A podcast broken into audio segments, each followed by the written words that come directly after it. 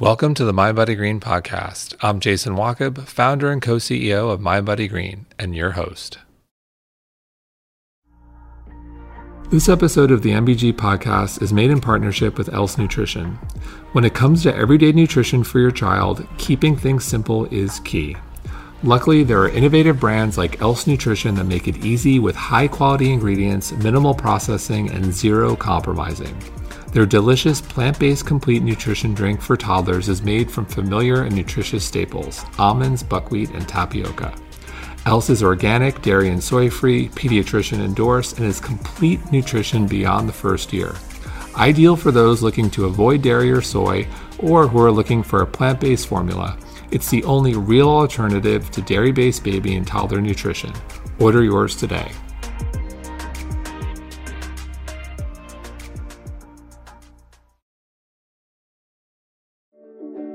Dr. Julie Foucher-Urcuyo is a family physician who completed her coursework through the Institute for Functional Medicine. She received her undergrad degree from the University of Michigan in biomedical engineering and completed her med school and residency training at the Cleveland Clinic. Julie holds her master's in nutrition from Case Western and completed the integrative medicine and residency curriculum through the University of Arizona. Add to all of that, she is one of the most celebrated CrossFit athletes and an incredible person who's spoken at our Revitalize event. It's an honor to have Julie here today. Julie, welcome. Thank you for having me. I'm excited to be here. It's so great to have you. Uh, we love you and your husband and all the amazing work you are doing. And congrats on your move to Nashville.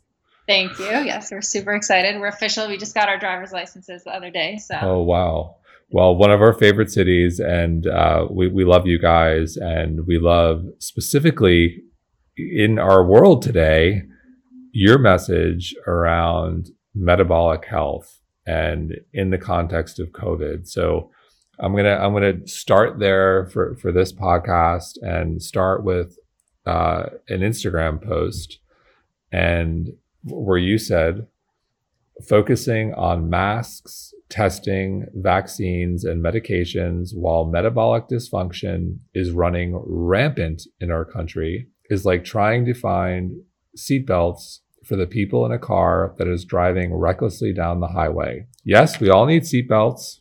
Got it, got it, you know, got a distance, got a got a mask, got to do all that stuff.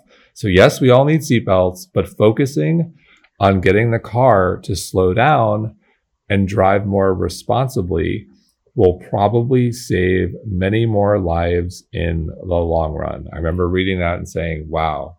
so, can you unpack that for us? Yeah. Um, I mean, I think it's it's just been so interesting to see this pandemic unfold and you know obviously we're still learning more every single day about you know how this virus is changing and the impacts that it has we don't know the impacts that it has over the long term but some of the things that we are seeing that you know keep being repeated over and over again in several countries and different studies is that people who are metabolically unhealthy seem to be much more at risk of getting very severely ill when they do get infected with the virus. So they're much more likely to have to be hospitalized, more likely to have to be in the ICU or need a ventilator or even, you know, die from the virus. And so that really made me think about, and I think a lot of people are thinking about, you know, how can we protect ourselves? Of course, we want to protect ourselves with masks, and if a vaccine comes, you know, that may provide pr- protection and social distancing. You know, that's going to protect us from maybe getting the virus, but you know, even if we do everything perfectly, there's still a chance we could get it. And I know if I get it, I want to make sure that my body is as resilient as possible so that hopefully I'll be one of those people who has very mild symptoms or is asymptomatic. Um, but you know, unfortunately, like you said, from the post, our country as a whole is very metabolically unhealthy. So there was this statistic actually shocked me that I just learned over the past few months was only 12.2 percent of our population in the US is actually metabolically healthy or has optimal metabolic health. And we'll go through like all the components of what that means in a minute, but 12.2%. That means 88% of people in some way are metabolically unhealthy, and potentially that increases their risk of getting really sick when they do get this virus. And so, there's so much commentary on on what health means and metabolic health, and and you're going to walk through that. But you know, it used to be that, let's say we were a little bit unhealthy, and say, okay, like I'm fine. Uh, I'll be, you know, 20 years from now, 30 years from now, I'll, I'll worry about it. Maybe I'll, you know, I'll have to um, take a pharmaceutical. Maybe I can address it then. Maybe there's surgery, but you just kind of like put it off into the, it, it's something that may hurt me in the future. Whereas today, being that unhealthy with COVID could, could take your life and it's a lot more serious and it needs to come to the forefront. And so much of the conversation while all those things are important critical and yes you know you're going grocery shopping wear a mask you know social distance we have to do all these things but there hasn't been enough of a conversation. To your point we can do everything. And, and sometimes and you hear stories of people they've done everything right and yet they still get it and there's only so much you can control there. And so there hasn't been enough of a conversation of these are the things we can do uh, to be metabolically healthy. And and so like let's start there. Like what is this was all I was shocked too by these numbers and I'm like what is you know so what is optimal metabolic health and can you like walk through the the markers if you will or how we measure that? Sure. So you know when I when you think about metabolic dysfunction we're really just talking about abnormal regulation of our blood sugar and our lipids within our bloodstream and then this state of chronic systemic inflammation or chronic inflammation. And so there's a syndrome called metabolic syndrome, which basically defines five different markers that, you know, when people have any one or more of these, put them at higher risk of having complications down the road, like heart disease, stroke, heart attacks, diabetes, those sorts of things. And so basically, all it is is a clustering of these risk factors. And the interesting thing about metabolic syndrome that you kind of just hinted at was that they I think they even used to call it the silent killer. Maybe that's blood pressure, but but because it's so it sort of smolders for so long, it can be starting maybe in your 30s or your 40s and you don't even know that you have a problem until it's diagnosed as high blood pressure or diabetes or a, or you have a heart attack suddenly when you're, you know, 50 or 60. And so that's why I think first you know, we have such an epidemic of this you know heart disease and metabolic disease here is because it is silent for so many years. And because you know our healthcare system's not great at picking it up early it usually picks it up when it's you know already been going for decades. Um, and our lifestyle just really promotes sort of this metabolic dysfunction our, our general um, modern lifestyle. So you know it starts out the the five factors which you asked sorry i'll get back to your question um, the five risk factors you can kind of think of them too like it's not like you're you're just trying to diagnose this disease. You're just trying to look at what's going on in the body and get a sense of is there something that's out of whack? So you can kind of think of it like you're looking in a house and each one of these five things is five different windows. And it allows you to look inside the house through five different views and see is there some disease going on in there? Is there some inflammation going on in there? So the first one is waist circumference um, so for men, greater than 40 inches of waist circumference, and for women, greater than 35 inches would be considered a risk factor. And that's really just measured, um, you know, at your waist, right above your hip bones, usually at the most narrow part of the waist. But um, as metabolic syndrome sort of takes its toll, gaining weight in that abdominal region can add a lot more risk. Um, then you have blood pressure. So blood pressure over 135 over 80 would be a risk factor. And then you have lipid abnormalities. So triglycerides over 150 um, or HDL, which is normally considered your good cholesterol, less than 40 for men or less than 50 for women. And then your last one is your blood sugar. So having a fasting blood sugar greater than 100, which is a sign of some sort of um, insulin or blood sugar problems. And only 12% of us check all those five boxes. Check all those five boxes. So technically, to be diagnosed with, you know, in medicine, we have all these technical definitions. To be diagnosed with metabolic syndrome, you you would meet need to meet three of those five criteria. Um, but in that study where they looked at 12.2% of people, that was the number of people who had zero out of five of those criteria. So they may not all have metabolic syndrome, but they have at least one. And they really do tend to cluster together. So if you have one, you probably have another one, or before long, it's not going to be long before you get another one of those risk factors. So there's metabolic syndrome and there's also metabolic dysfunction. So c- can we talk about I know it's a little bit of semantics, but what is metabolic dysfunction and h- how do we know and walk us through the, the phases of that? Yeah, so you know, metabolic syndrome is just a way to sort of classify metabolic dysfunction, but in general, metabolic dysfunction is any abnormal regulation of the blood sugar and the lipids and this chronic state of inflammation that then leads to disease later on. And like we were talking about, there really are kind of three phases. And this is why I think it's so hard for people to realize or to try to be motivated to make changes is because it can go on as a silent in a silent phase for so long. So the first phase really is silent. It's where you don't even really know that anything's going on, but many some of these processes are starting in your body and so it goes on silently for it can go on for many many years and you don't even necessarily know that anything is wrong. And then the second phase is really this chronic disease phase where maybe you know you get a work health screening and you find out your blood pressure is a little high or your cholesterol is a little high or you get diagnosed with um, diabetes fatty liver or, or another disease you probably don't really feel any different, but you've been diagnosed with this quote unquote chronic disease. Um, maybe you get put on some medication to help manage that disease or to help kind of make your numbers look good. Um, and then really that can continue again for many years until the third phase, which is really where this starts to impact quality of life. And that's when I think people often realize, wow, I need to make some changes. But by that time, this could have been going on for 10, 15, 20 years, this process. And that third phase is really um, where you have a lot of morbidity and mortality. So it starts to affect kidneys. Maybe you have kidney failure, you have to be on dialysis. Maybe it affects the blood flow in your limbs, and maybe you have a limb amputation or limb infection or neuropathy, um, blindness um, heart disease, heart attacks, strokes. Those are sort of the end stages of this process um, that is really what we're all trying to avoid. And so you mentioned cholesterol as one of the uh, markers, if you will, but you spoke about good cholesterol being too low. What about yeah. what about bad cholesterol being too high? Yeah, that's really interesting. So in metabolic syndrome, really the only two markers that are looked at for cholesterol or for lipids are triglycerides and HDL. And those are often seen, they correlate with um, glucose or insulin um, sensitivity problems. So, you know, one of the markers we can look at is a triglyceride to HDL ratio.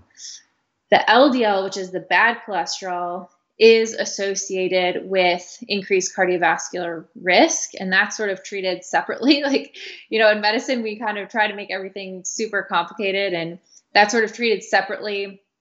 You know the decision about whether or not to go on cholesterol medication um, really in large part has to do with do you have heart disease or do you have diabetes or do you have elevated ldl cholesterol or bad cholesterol? But um, you don't always see that correlating as much with uh, um, the insulin or the glucose blood sugar regulation problems.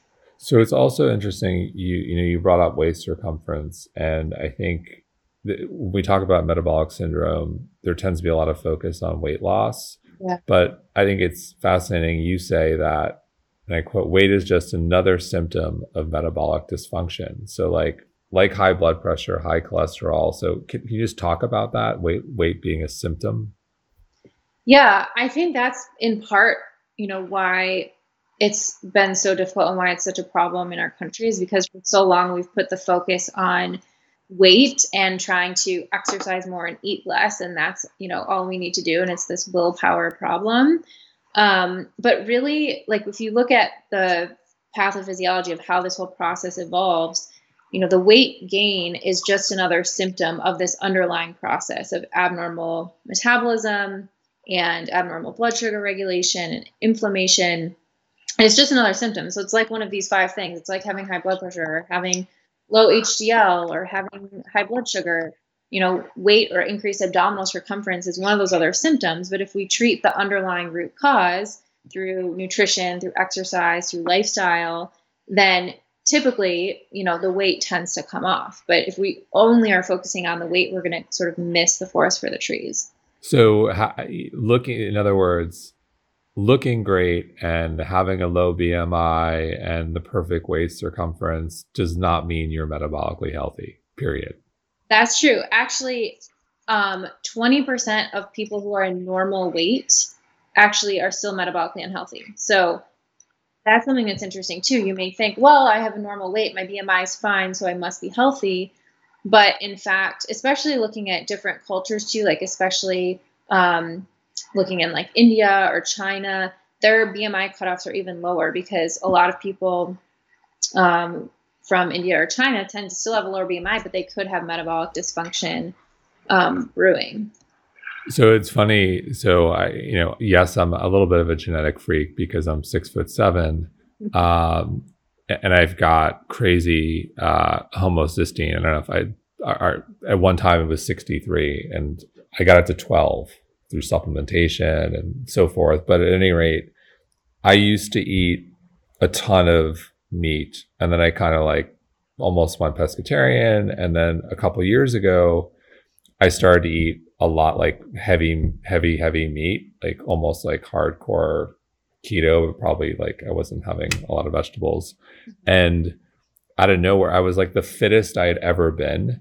My my BMI, I was like, uh, like probably like just under 10% body fat. It was like beyond like so fit. Um, but for the first time, like I could recall, I had high blood pressure. Really? Yeah, like I started to go in the one like 140s, and then I like I went to Frank Lipman, who we talked about, and I just cut cut down on the meat consumption, and I dropped 25 points in like two weeks. Wow. And so I was like, wow, like something changed with me specifically, like biologically in my fort, like also I'm 45 now. Like I just the hmm. way I processing meat, I was just having way too much. But like my point is, is like I was incredibly everything was great except whoa, whoa, what's going on over here? right. I would be metabolically healthy, and if you looked at me, you'd be like, oh, he looks amazing, but like metabolically unhealthy. It's so true. That's why you. I mean, all of these things you have to really take a look under the hood. It's not yes. just about what you look like, but you know, really like getting your blood work done and checking your blood pressure and really seeing what's going on inside because typically if your body is thriving and healthy, all these things should move together. But if one of them's out of whack, then probably there's something going on. And, I, and I think it's such an important point. This isn't this isn't like uh, this isn't just about weight loss. Like you got to look under the hood. Exactly. And and so you brought up two, two key points. One, nutrition. The other being lifestyle. And so look, we've said this. Like we believe we believe in the blend of mental, physical, spiritual, emotional, environmental well being, mind, body, green, one word. But with that being said, we also believe that health begins on your plate and nutrition is a, is a cornerstone. And so, you know, you've talked about three important factors when it comes to nutrition quality, and I love this quality, quantity, and timing, and in that exact order. So, can you talk about why that order matters and, and your philosophy when it comes to nutrition here and ha- how we can harness the power of nutrition for optimal metabolic health? Sure. So I sort of um, came to that, or I will put a disclaimer on it. I think all good, all good. Disclaimer, all good. um, you know, every nutrition is amazing because every person is so individual, and like you said, you know, it really takes an individualized approach, approach and it may change throughout the course of your life. But um, I have just found that for so many people, that order tends to work really well. And, you know, that's not to say that you can't start somewhere else. So a lot of times for, for someone who really needs to make a change to their nutrition, you know, anywhere that they want to start is a good place to start. But in general, I like to start with quality first, just because um, you know the impact that food has on our biochemistry and on you know the way that our brain works and our cravings work makes it really hard to fight against. So so many people i think try to start with quantity. They're just like i'm going to track my food i'm going to do my macros and i can eat whatever they i want as long as they fit in my macros or you know i'm going to restrict a certain amount to a certain amount of calories because i'm trying to lose weight but if you're still eating poor quality food while you're restricting your food, you're going to be still sending your body all of these signals. You know, if you're eating a lot of sugar or processed food, you're sending your body these signals that I'm still hungry and I want to keep eating more because that's what that food was designed to do. But if you focus on quality first and don't even worry about tracking or how much you're eating, your body does tend to regulate your appetite much better. And after I think if I'm sure if you've experienced and many people listening have experienced, if you do a, a period where you're really dialing in your food quality and you're eating only whole foods and you're not eating sugar, you're not eating anything processed, after a week or two, um, your body really starts to feel different and your brain starts to feel different. And I know for myself, I feel like, okay, I can actually make clear decisions about what I want to eat now instead of feeling like my brain is hijacked by the sugar I just ate and I like can't control the fact that I want to go eat some more sugar or chips or whatever it is. So by starting with quality first and eating whole nutrient dense foods, you're giving your body all the nutrients that it needs and you're also helping um, to kind of break that addictive cycle that we have to sugar and processed foods. And then from there, you know, I found, you know, I did that first and I found after a period of time, you know, it is still possible if you want to really dial things in. Um, it is still possible to overeat on good quality food, especially if you're eating like, I don't know, almond butter and avocados all day. so, you know, there does come a time where maybe you want to dial things in more with quantity. And there's varying degrees of how you can do that. You know, for some people, just using a plate method of like, I'm going to fill half my plate with vegetables and a quarter with some protein and a quarter with some type of um, you know, starchy vegetable or or something like that, or healthy fat.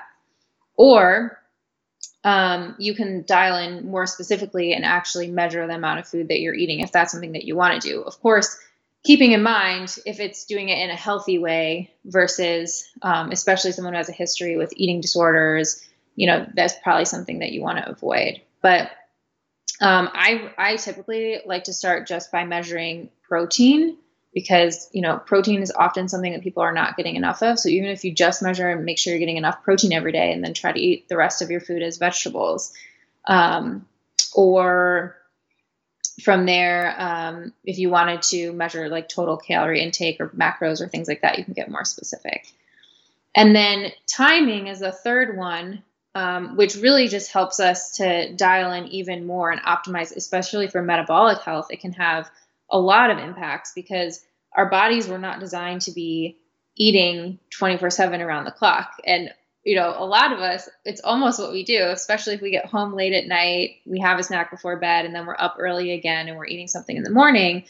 You know, it can be really easy to be eating almost around the clock. And I think there was even a study that looked at at least uh, half of adults eat 15 hours, at least 15 hours a day, which is kind of a lot. So, just by restricting you know your eating time window through tw- in 12 hours which is very reasonable to do you know if you eat breakfast at 8 a.m stop eating by 8 p.m um, that can have a big impact just by allowing your gut to rest by allowing all these metabolic pathways that are normally activated when you're processing that food to sort of relax and go into more of a repair and rest and digest state um, that can really go a long way as far as improving metabolism.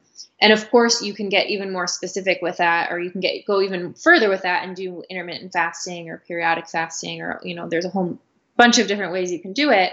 But we know that having some periods of fasting or time restricted feeding do have a positive impact on things like obesity and cardiovascular disease and diabetes and um, all sorts of metabolic syndrome um, aspects. So, is there one diet or nutrition philosophy that you think aligns best with the nutrition guidelines we should be following for optimal metabolic health, or varies, or blend, or what's your take? Yeah, um, I think it's it's challenging because, like I said, there's not one diet for everyone, so everyone's going to be a little bit different. But I do think sort of a especially someone who's got metabolic syndrome or who has metabolic dysfunction, making sure that we're not eating too much heavy refined carbohydrates is going to be the key.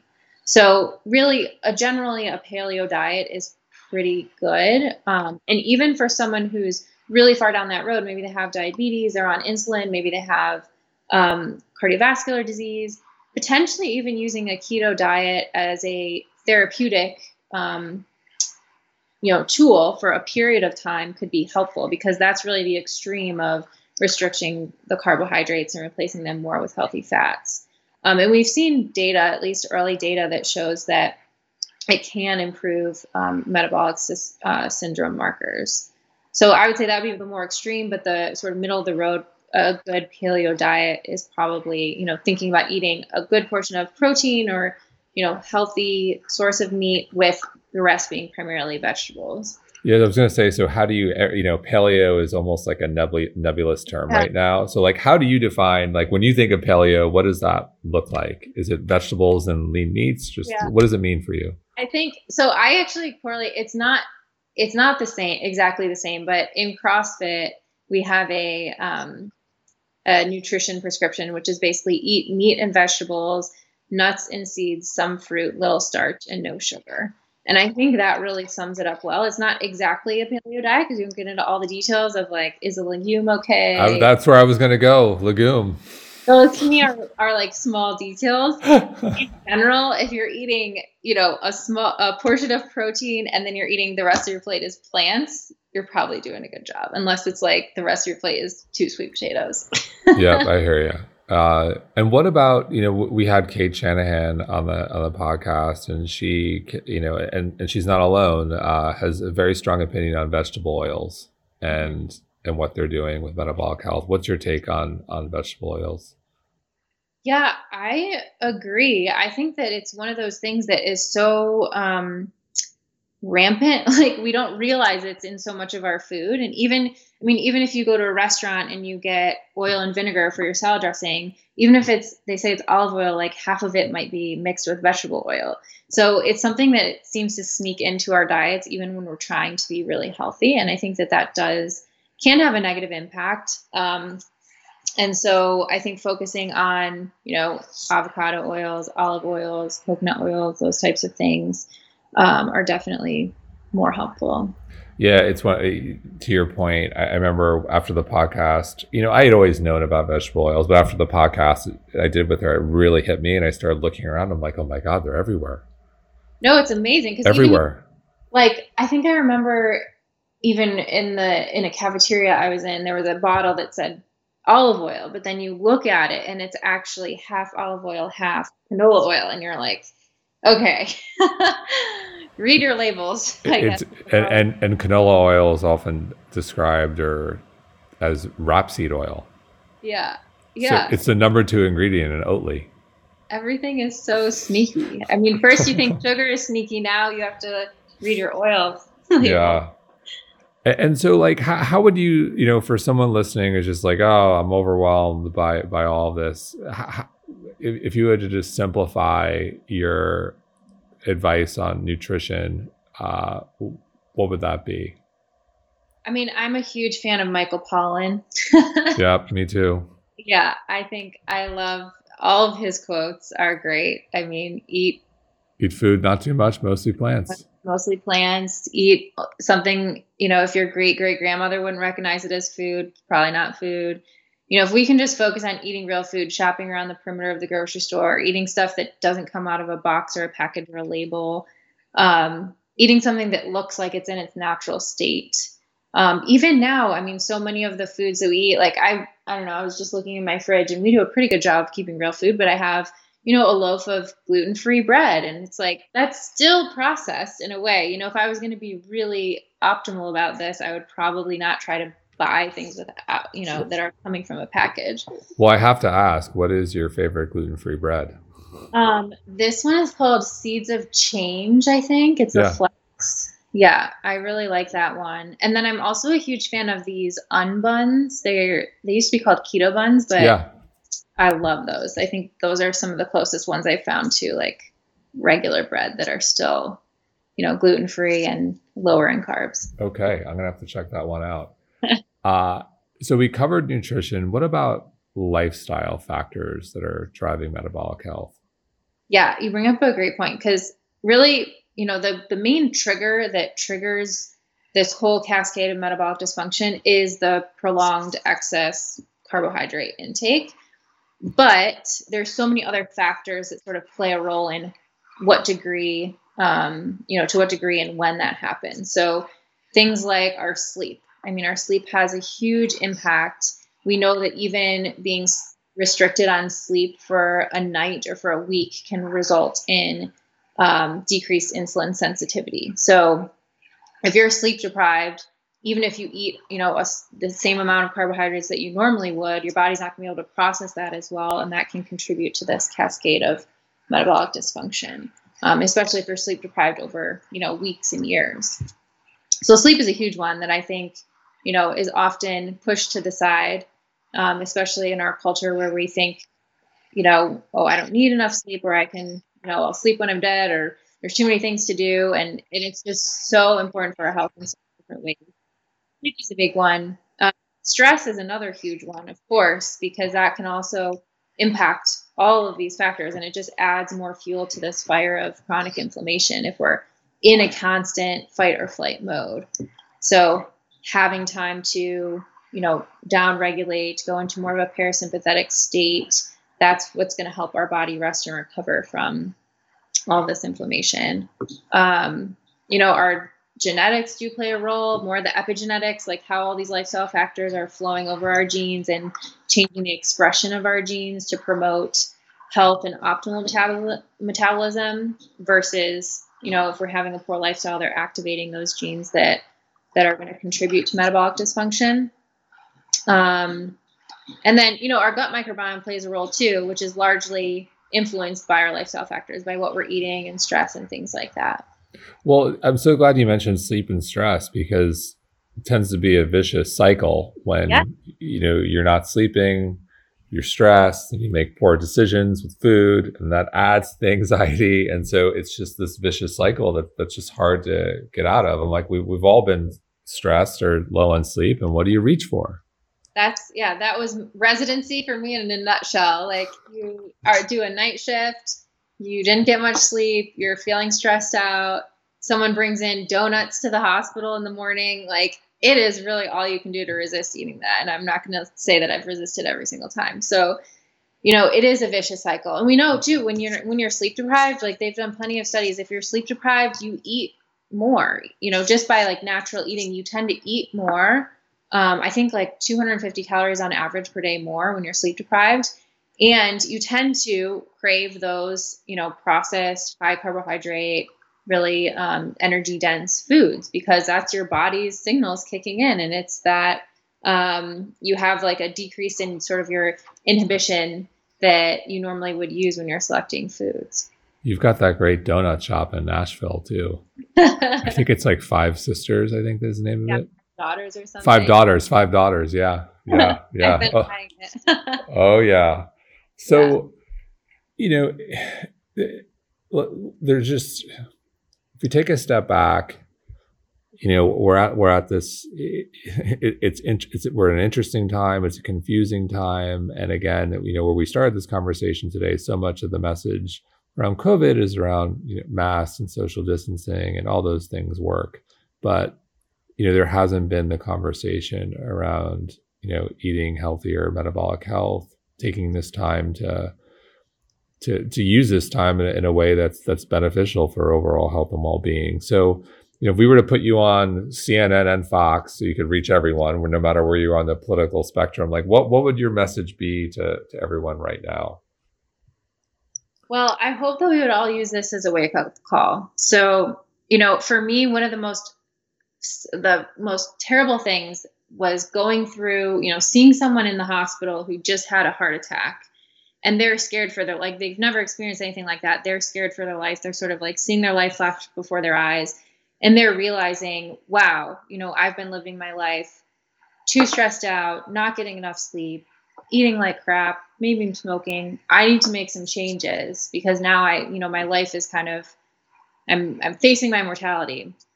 And that can often be a trigger for people to really make some dramatic changes and turn their life around. But up until that point for you know the 10 15 20 years before that you know they never had such a strong emotional trigger to be able to make those changes. I'm sure they knew smoking was not great for my health you know eating fast food is not great for my health. I need probably need to sleep more. Stress is not great. But they didn't have like a real trigger to actually help them make those changes. And so, what I'm hoping is that for all of us, just the emotion of this whole time, this pandemic, I mean, seeing it unfold, I think it's really made this much more of an urgent issue. And I think, especially if you are facing some metabolic dysfunction, hopefully this can be a wake up call because, like you said, it could be, you know, you get you get the virus and you're in the hospital or you're in the ICU a week from now or two weeks from now. Like we don't know. Even if we do everything right, there's still a chance that we could catch it. It's you know, it's a pandemic. It's all over the world.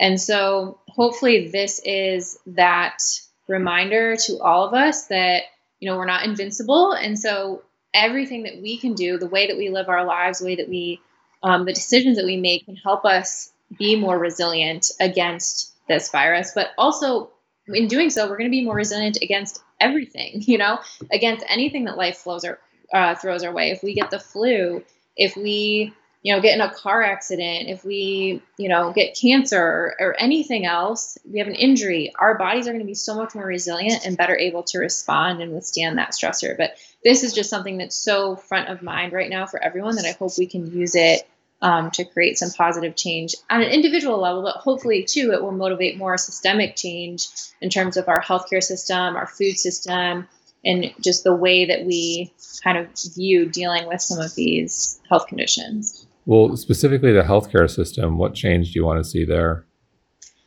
I mean, on a large scale, big, que- big question. Yeah, on a large scale, it's not. It's maybe not just the healthcare system that needs to be making this change, but it's a focus on creating health instead of just putting band-aids on disease. I mean, this is a perfect time for functional medicine to thrive because we're seeing that, you know, unless we address the root cause, it doesn't really change our susceptibility to you know, getting really ill with the virus. So, for example, you know, you may have diabetes and you may be on three different medicines and you may have high blood pressure. You may, you may be on some medicines that help control your numbers, right? So, your blood sugar looks good, your blood pressure looks good. When you go to the doctor, they say, hey, it looks like you're doing great. But just because you're on those medicines and your numbers look good doesn't mean we've addressed the root cause. And so you still have this underlying pathology and this underlying inflammation that then makes you more susceptible to getting really ill if you do get the coronavirus or any other virus. So you know you're at the forefront of functional medicine, and we're we're, we're you know the flip side. We're in an exciting time. There are a lot of you know new and interesting science and studies being done. Like, what are you paying attention to? Is there anything that you, you've seen recently in terms of developing science where you said, "Oh, this is cool"? Like, let's see what's happening there. Yeah, that's a great question. Um, I mean, I think all of the fasting has been a, a, hot topic in the past couple of years, and I think we're seeing more and more um, how that can be used for health, and especially talking about metabolic health. It's such a easy tool to implement, right? Like we talk about eating whole foods and doing all this stuff, which may be not be accessible to people depending on you know cost and and you know how close you are to getting to being able to get real food but fasting is something that we can implement anywhere with anyone so many benefits so even if i mean some of the stuff that jason fung is doing with his patients you know he's not even having them change their diet they're still eating pretty poor quality food on the in the times when they are eating but because of those fasting periods it's having a really big impact on their metabolic health reversing diabetes and so I think that's a tool that on a large scale could have a really big impact and is very accessible. And it's free. Fasting's it's, free. It's so it's awesome, right? it's like cheap too. Although I know, you know, it's not necessarily feasible for a lot of people with everything that they have going on in their environment, but um, a lot of these things are very, very accessible. So, you know, are, are you optimistic? You know, what what are you excited about right now? Yeah, I'm I am optimistic. I try to tend to be an optimistic person. Um, but I would have I guess it's hard to say because it is still early. I, I guess I'm just I wish that we would already be making more bigger efforts in this area by now. But I think that it is still early. We have to remind ourselves that it's only been a few months of this pandemic. And so I'm optimistic that it's going to help us look more critically at how we approach health. Um, and I hope, you know, that this will create a big change in our healthcare system. I think right now the healthcare system is still trying to figure out which way is up and which way is down because everything is such a mess with with dealing with all of this. But I think that I'm encouraged by how many smart people are talking about this and who are really making a push that like so many people have been ready and have been talking about the importance of doing this for so many years. And now this is our opportunity for you know the rest of the world to really listen. So i think that gives me a lot of encouragement so you said you know dealing with all this i'm curious my last question you know what's your go-to when you're having a, a bad day or a bad moment what do you do to take care of yourself oh gosh um i mean lately i've just loved getting outside i um moving here to Nashville, we actually have a bigger backyard, so I love that I can like be in the trees and and be outside. For me, that's really really rejuvenating. Or going on a hike. Um, working out always helps me to blow off some steam. That still is one of my go tos, and then just spending time with people. You know, I know I try to keep the people around me, people who are going to help me kind of flip that mindset if I'm having an off day. Well, you, you, mentioned people and real connections. I don't know if you saw the the CDC uh, s- study around uh, suicide a couple days ago, where I think it was twenty five percent of eighteen to twenty four year olds have, have serious thoughts about suicide. I think it was sixteen percent of twenty five to forty four. Granted, it's not it, it it's a sample, but yeah. wow, like the, the, the power of real world emotional connection and the mental health crisis that's a direct result of what we're doing with COVID is pretty scary. It's really scary. And it, I mean, it was already bad. I think even looking at, you know, our youth and our teenagers and the rates of anxiety and, you know, the impact that social media has. And for me, that's very scary. Um, and so this time of, of more isolation and not being able to socially interact and the implications of that over the long term, I think are very scary. But that's, yeah, those are scary numbers. I'm gonna have to look at that. Yeah, it was, and it doubled. Uh, I think last year it was like 11%, and four or five years ago I thought it was like five percent. So like it's been it's been a trend in the wrong way, but then 11 to 25 is pretty like just like mind blowing. It, it's just it's it's terrifying, terrifying. So we need connection. That's yeah, sure. we do. Well, Julie, it was great connecting with you. Thank you for all the good work uh, you and Danny are doing. So thank you. Well, thank you for having me on. This was great.